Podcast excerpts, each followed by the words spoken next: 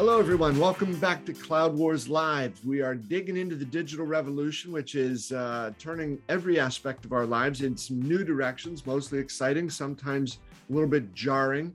Uh, but one thing that's endured over all these changes, right, is the concept of leadership and the power of leadership and the importance, the significance of leadership, right? And uh, our good, good friend Christian Anschutz who has been a CIO, a CDO. He's an entrepreneur. He's a Marine Corps captain.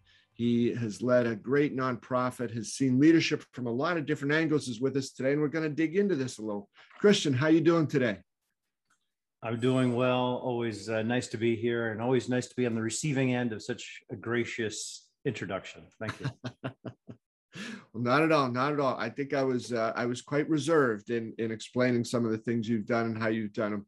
But um, Christian, it's funny, you know. I know in the in the past several episodes at different times you've sort of you know poo pooed your uh, ability to say anything unique or distinctive about leadership, and so we're willing to set that aside.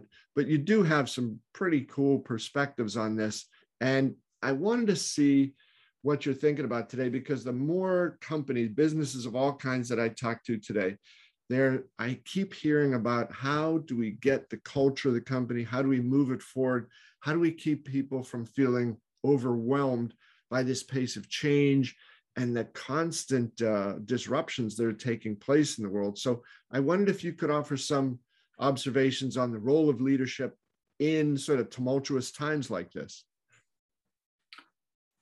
Oh wow! So that, that's a that's a big a, a big topic. Um, you know, these are tumultuous times, and they're fast paced, and there's these new introductions of technologies and business models, and then you know all the stuff going on in our uh, various societies. Uh, but are they are they that much harder in aggregate than they've been in the past?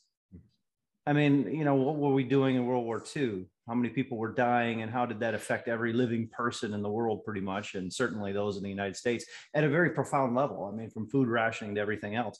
I think uh, the point of it is, I'm not sure things are harder. I think that they're just different, and I and I say that because I know I have a, you know, I get a chance to talk to great people like yourself on the topic of leadership quite a bit.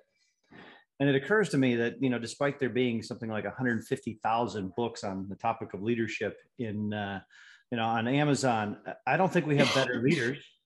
And I actually don't think many of those books are actually, I mean, maybe a handful of them are actually worth reading because the principles of good leadership uh, that were true 100, 200, or even, you know, I don't know. I don't know how far to go back. They're the same today. And so we keep trying to rewrite these things to come up with new solutions to what we think are new problems. And I think it's in many cases in the topic of leadership, it's the old principles and traits uh, done well uh, help us overcome these, as you said, tumultuous times. So uh, I'm not sure I'm getting uh, specifically at your uh, question, but I would say good leadership 100 years ago is what good leadership is today. And uh, it's incredibly incredibly hard to do. And i in many ways i think we're we've lost the societal grit to do good leadership to the extent that we need to because it's so freaking hard. I mean in in our society uh, money has corrupted just about everything. I mean i'm a capitalist. I i like my share of money too. Uh, and yet it's it shouldn't be money that drives our every behavior. There should be something else. And that's kind of important uh, when you start talking about leadership because money is usually about this person and leadership is about everybody else pretty much right? And so we just have to oh it looks like my pup just made a surprise appearance in the background. Sorry about that. Hopefully she remains quiet. Christian had that that the inside out thing that you talked about. You know, money here, leadership is about everybody else so true. And yeah, I, I, I take your point about it not being harder. And you mentioned World War II and some of the things that were going on abroad and here. Uh, you know, various conflicts through times and depressions. Uh, we've had a pandemic over the last uh, 18 months or so. But I don't know if it's a fact that you've got sort of new generations of leaders coming into companies and they haven't experienced something like this before, right? So your universal truths are there, but for people who haven't lived through some of those types of extreme challenges, you know, maybe what's gone on over the last couple of years is entirely new to them. And uh, you know, when you talk about these things of the historical uh, consistency about what good leadership makes, I remember I've I've read quite a bit about Alexander the Great, and you know what a lot of people said about him was the most challenging thing he had as a leader was uh, he seemed often so eager to put himself always in the most dangerous situations. So you know, uh, does a leader have a responsibility at some point to to always take that most challenging job, you know, show everybody I'm not asking you to do anything that I'm not willing to do myself here. And then the cultural aspects of it, right? Companies have had to change their business models, change how they work with customers, change their technology, change their org structure, on and on while they're onboarding new people, often without ever having met that individual in a face to face situation. So, uh, there could be some folks taking a crack at this really at a high level for the first time. So, among those universal truths that you've got there, how would you advise people today moving into either mid-level or high-level positions in companies where they haven't had to lead through these sort of uh, these sort of tumultuous situations in the past? Wow, there's there's so much there. Um, well, first and foremost, we really need to ask ourselves uh, do we have leadership positions that we've gotten because it's sort of the natural progression of our careers? Uh, or have we uh, earned those leadership positions through training and discipline, et cetera? All too often, I think what we have is we have people ascend based on a technical ability. And let's ask ourselves, and let's be honest, let's be really honest. How many people in, in management and above and in, in, uh, corporate environments have been formally trained in leadership? Mm-hmm. And by the way, because it's a it's a it's not a skill that you just have and then it you know you have it mastered and then that's it. You you you you are constantly great at it. No it's like any other skill it's perishable. So you have to constantly invest in yourself. You have to constantly uh, develop yourself and organizations have to develop their leaders. So i mean i'm i'm often very critical of what i call corporate america. And uh, that that criticism has a lot to do with like we say a lot of things we uh, speak about a lot of different topics, but we don't necessarily follow through particularly well. And caring about our staff is one thing we talk a lot about. Um, but do we develop our staff? Do we invest in our staff? Is that the kind of thing that we actually do? And if we are investing in our staff, we should invest in their ability to lead and teaching them how uh, to lead. And, uh, you know, I, I, think my pup has gone from a quiet background fixture to less quiet. Uh, sorry, sorry, about that. Um, so first of all, eh, the, the, the point is leadership, we need to develop that in ourselves. We need to develop that in our teams and we have to do it very, very deliberately. When you learn leadership, there's a fundamental principles that are at play here. And sometimes they're in conflict. So one of the most important things we can do as leaders is to lead by example. So, I mean, we see this with our politicians all the time. It's, uh, you know, don't do as I say. Uh, excuse me, don't do as I do, do as I say. Congress has a whole set of different rules than perhaps you and I have. Uh, and, and, and that is an example of systemically poor leadership. So, leading by example is one of the reasons why leadership is so hard. You have to walk the talk and you have to do it all the time. And and what makes leadership even more difficult is that you often fail because we're humans. We make mistakes and we we fail to live up to these standards. And you have to have the courage and the ability to be introspective and look at it and go i failed. I need to do better. And this is how i can do better. And just admit it and move on. But then that's a, a counter uh, balance to the question you were asking. Leadership by example would suggest that oh well if if I'm going to lead, I have to be the first one. I have to be on point all the time. Now let's just go back to a military context. If you're on a patrol, the last thing you do is you put your leader in the front of the patrol, because then how do you sort of command and control? And to organizations, it's often very similar. You leaders can't always do all the work that the rest of the organization needs to do. They can't always position themselves out in front. They need to position themselves to the greatest extent that their presence and their ability force multiplies the, the unit, the, the group of people that they're a part of.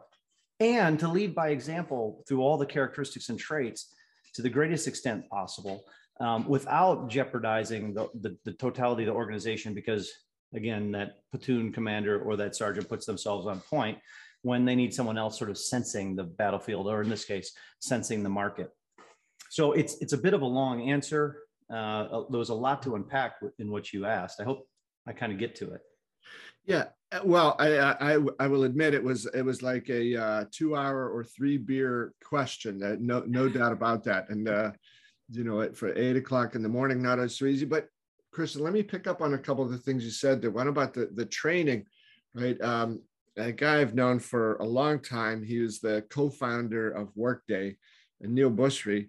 And recently, uh, Aneel, who had been the CEO for several years, the sole CEO when the one co-founder left, and then he recently appointed a co-CEO.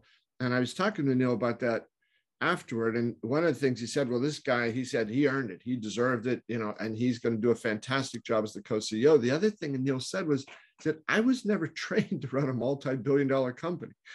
He said I had a pretty good head for business. I was knew a lot about software, and he said I built software. But he said I never had training how to run a company this big, that's global, and all that. And he said, so if I focus on the things I can be really good at and be a good leader there, and then Chano, the other, uh, the, the new co-CEO with Aneel, is able then to lead in areas where he's so good, we can have two people doing this. So uh, I, I, think that point about the training for it and uh, Christian, does this need to be a formal sort of training or is does on the job training substitute in there in some way?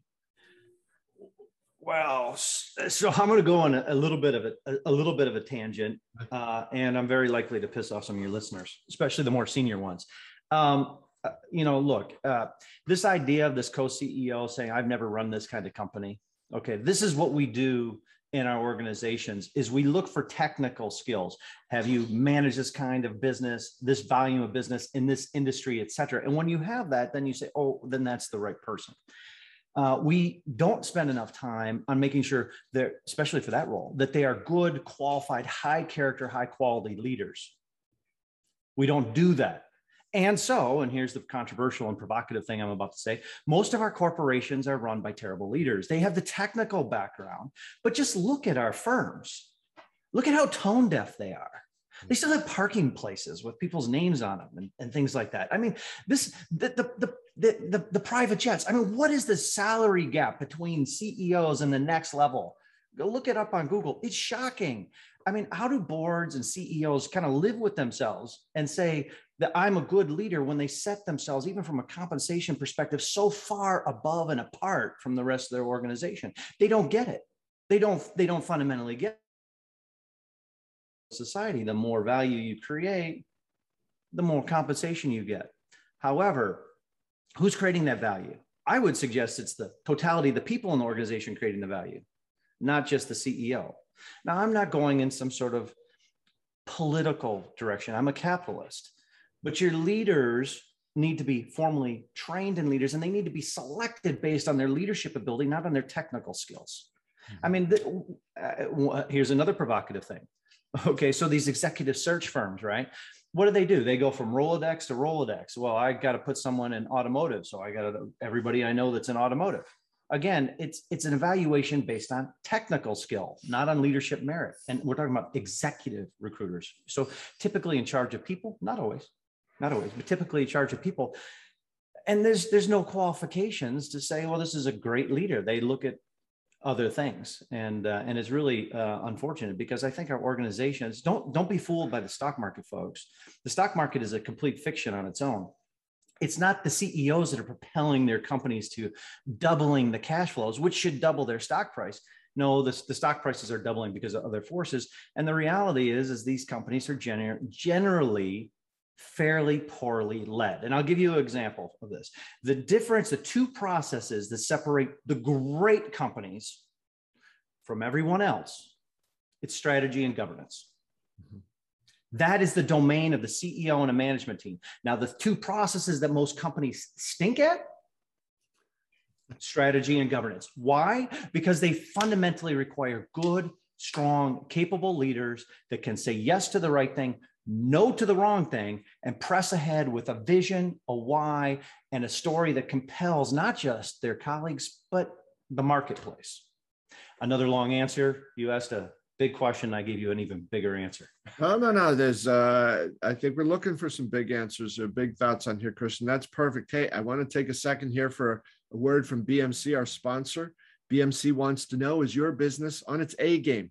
That's when systems are intelligent by learning from markets where automation is paramount yet effortless, and when technology and people work as one in an enterprise.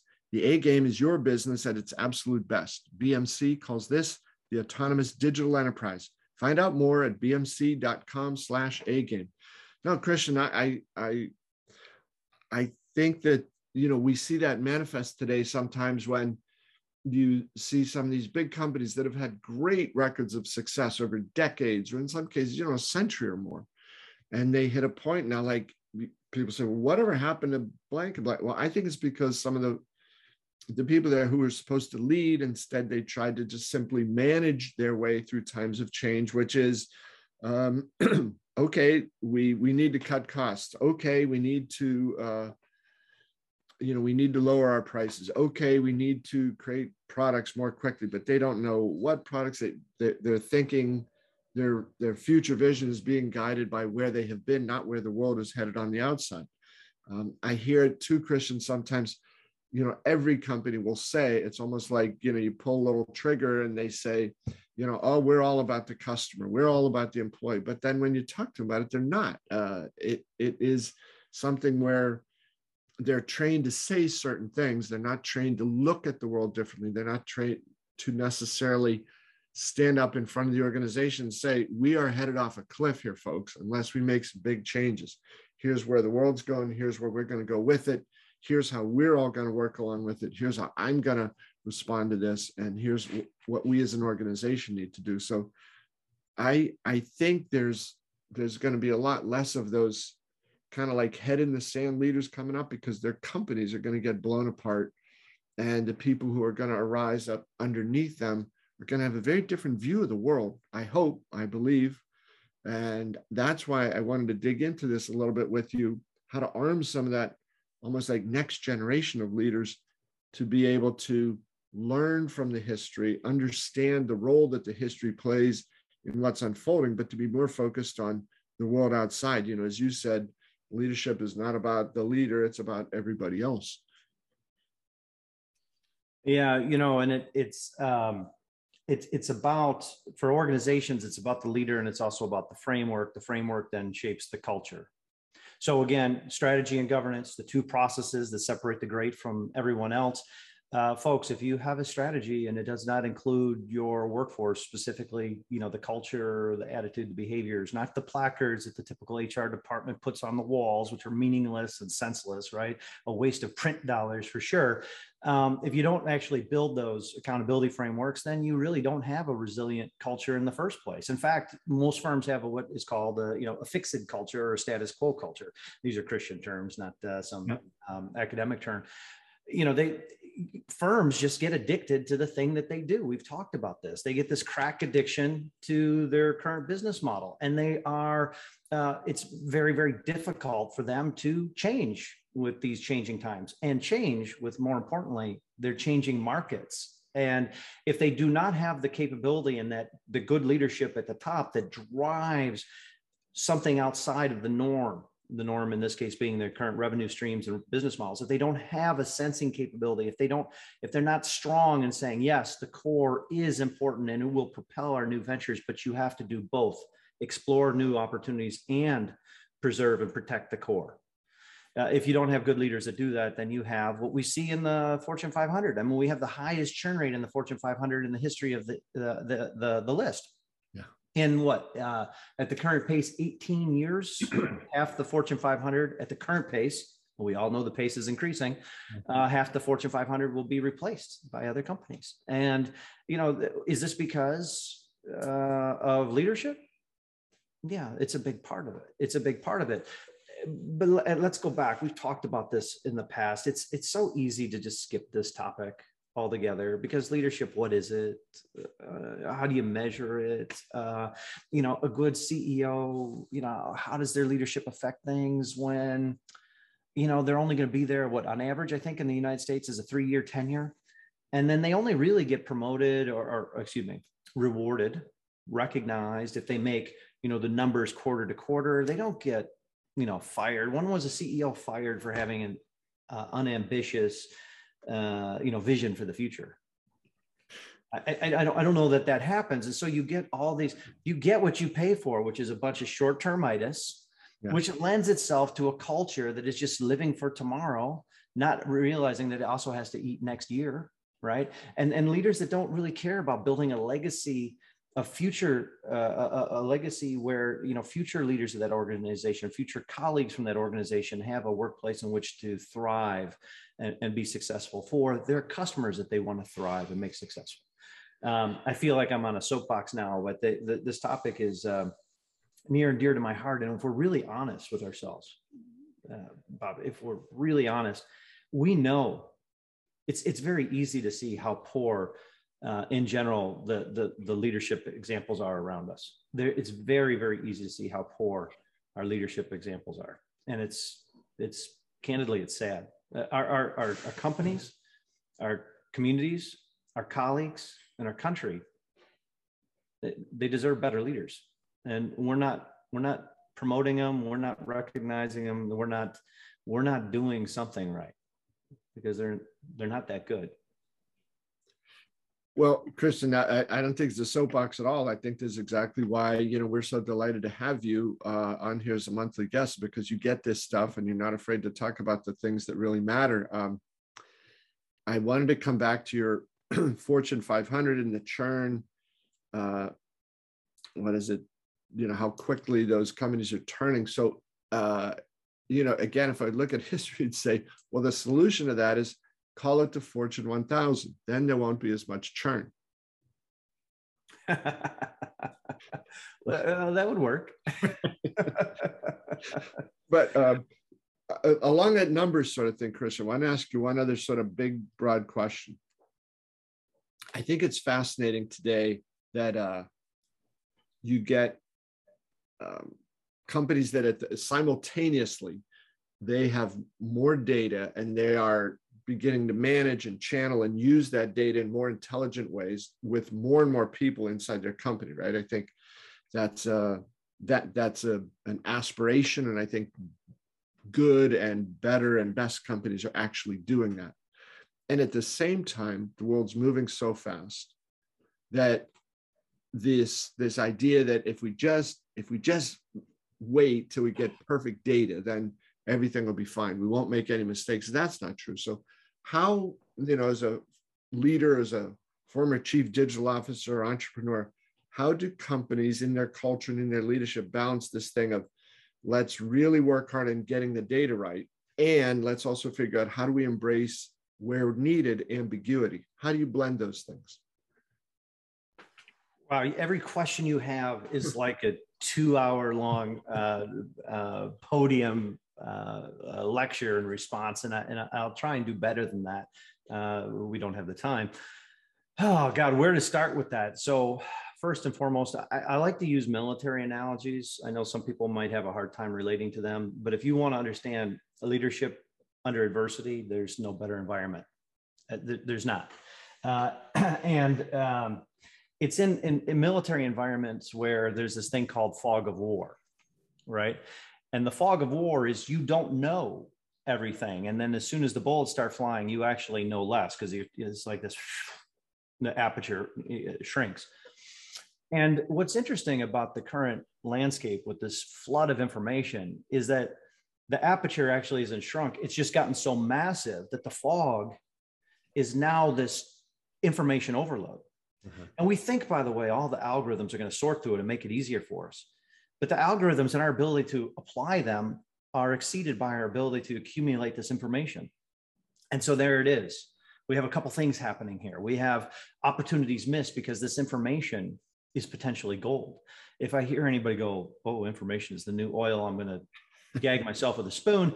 It, that's so old, um, and uh, you know, making sense out of the noise, identifying patterns that sit in this the center of market viability, uh, a, a, capability to deliver and human insight, finding how those things all come together and using information to find uh, solutions that the market needs and wants. Now that, well, that's art and science. Do you need all the information in the world? No, but you need to be able to, first and foremost, find the unmet needs, find the way these unmet needs can be solved in new and innovative ways that information and the plethora of it that we have now at our disposal again, assuming we have the capability to sift through it and uh, you know apply it in a meaningful fashion, well, that's entirely new skills. That's entirely uh, new opportunities for us. Otherwise, what ends up happening is two things. Well, and I'm kind of rambling here in my as I enumerated oh. one, two, three things. Uh, uh I, am not going to be able to keep track of all my uh, various points here in the, a big question like this. But the, the, existing firms, if they're not in the information business natively, then they don't they're going to suffer because they don't know how to treat information as an asset. Legacy firms are suffering this all the time. That's why the tech and the and the uh, new entrants are just running circles around them because they natively understand how to do things with information. And then the other thing may happen is they go well we're going to we're going to we're an analog company and we're going to get all this information and we're going to do stuff with it. And then they they put their arms around this whole thing and they go oh my god it's too big. What do i do with it and then they've lost sight of the fact that this only reason why you collected in the first place is to address a market need, some unmet need that should you address it creates enough value for you to want to go into that industry or business in the first place. Again, uh, we could keep talking about like the new challenges. In this case, it's it's it's information overload, but the fundamental principles the fundamental principles of leadership remain the fundamental principles of leadership. The fundamental principles of how to identify and exploit, if I can use that word, hopefully there's no lawyers listening to this, exploit market opportunities, those are the same. It's just that the tools and the mechanisms and the approaches, and in some cases the needs, although they're usually enduring, uh, that's what's changing. That's what's changing. Well, Christian, I think the model that, uh, and in some ways, the metaphor that you brought up a moment ago about the fog of war was a brilliant uh, contrast there between right you know what what happens in that case in a combat situation the aperture gets smaller. What many of us are experiencing in the business world is the aperture gets bigger but the same thing happens the fog of war comes in and obscures vision makes things less clear when the expectation is oh it'll be more clear. And what spells the difference in so many cases between being successful on the battlefield where there's the fog of war or being successful in business where there's the fog associated with too much information, too much change, too much, uh, uh, you know, um, uh, too many forces in the market. Comes back to the topic. It's leadership. Yeah. That's what that's will spell the difference. And I'm not talking about leadership on t- high. I'm talking about pervasive leadership where everybody that knows a role has a role could be particularly well. They have pervasive leadership. It doesn't matter if you're PFC or you're you're a general you know how to lead and you know when to lead. Because when the fog of war hits you can't just be relying on that one person at the top. You need to be rely on your organization. And so i go back to that topic. How many of our organizations have great leaders at, the, at their helms that are investing significantly in their workforce to develop and enhance the leadership skills of their organization? I would say probably less than 5% of our firms and it's such a tragedy. It's it's just such a wasted lost opportunity. So easy to do uh, and yet so overlooked. Yeah and then uh, christian it would be interesting right? And if we each had you know two more lifetimes we could uh, go into explore the training budgets that companies have and what are those training dollars being spent and i'm sure to some degree or another there's some value in a lot of them but I wonder how many of those are focused on, you know, what you just described there. Is it so if there's 50% of companies have an adequate training budget, and I think I'm being generous of 50%, then of those, how many of them focus on, tra- on training for leaders? And then of those, how many focus on trying to do it in the way you've described it? I think it'd be a pretty tiny number. Well, you want me to get really provocative? sure. By the way, if anybody doesn't like what is being said here, don't blame it on Cloud Wars or Bob Evans. It's it's this guy's opinion. All right. So look, hey, these firms, they all have training budgets. And you know how you know that? Because each and every one of you that work for a large company has spent hours clicking through things you're not paying attention to on your screen while you're multitasking because you're doing the mandatory training. This is training and development for you. Hold on, folks. You know what the real answer for not having to do that is if you had good leaders that held people accountable to the right behaviors, set the standards for ethics, and then held the organization to uphold those ethics.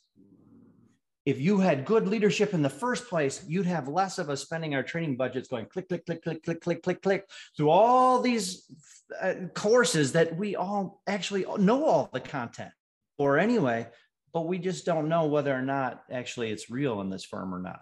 Now, I'm not talking about us on this call or even uh, us as listeners, but we all know that that training, well, is it effective in changing behaviors? Are other things more effective in changing behaviors? I don't know. That's something. That's a question for someone else to answer. Yeah, yeah.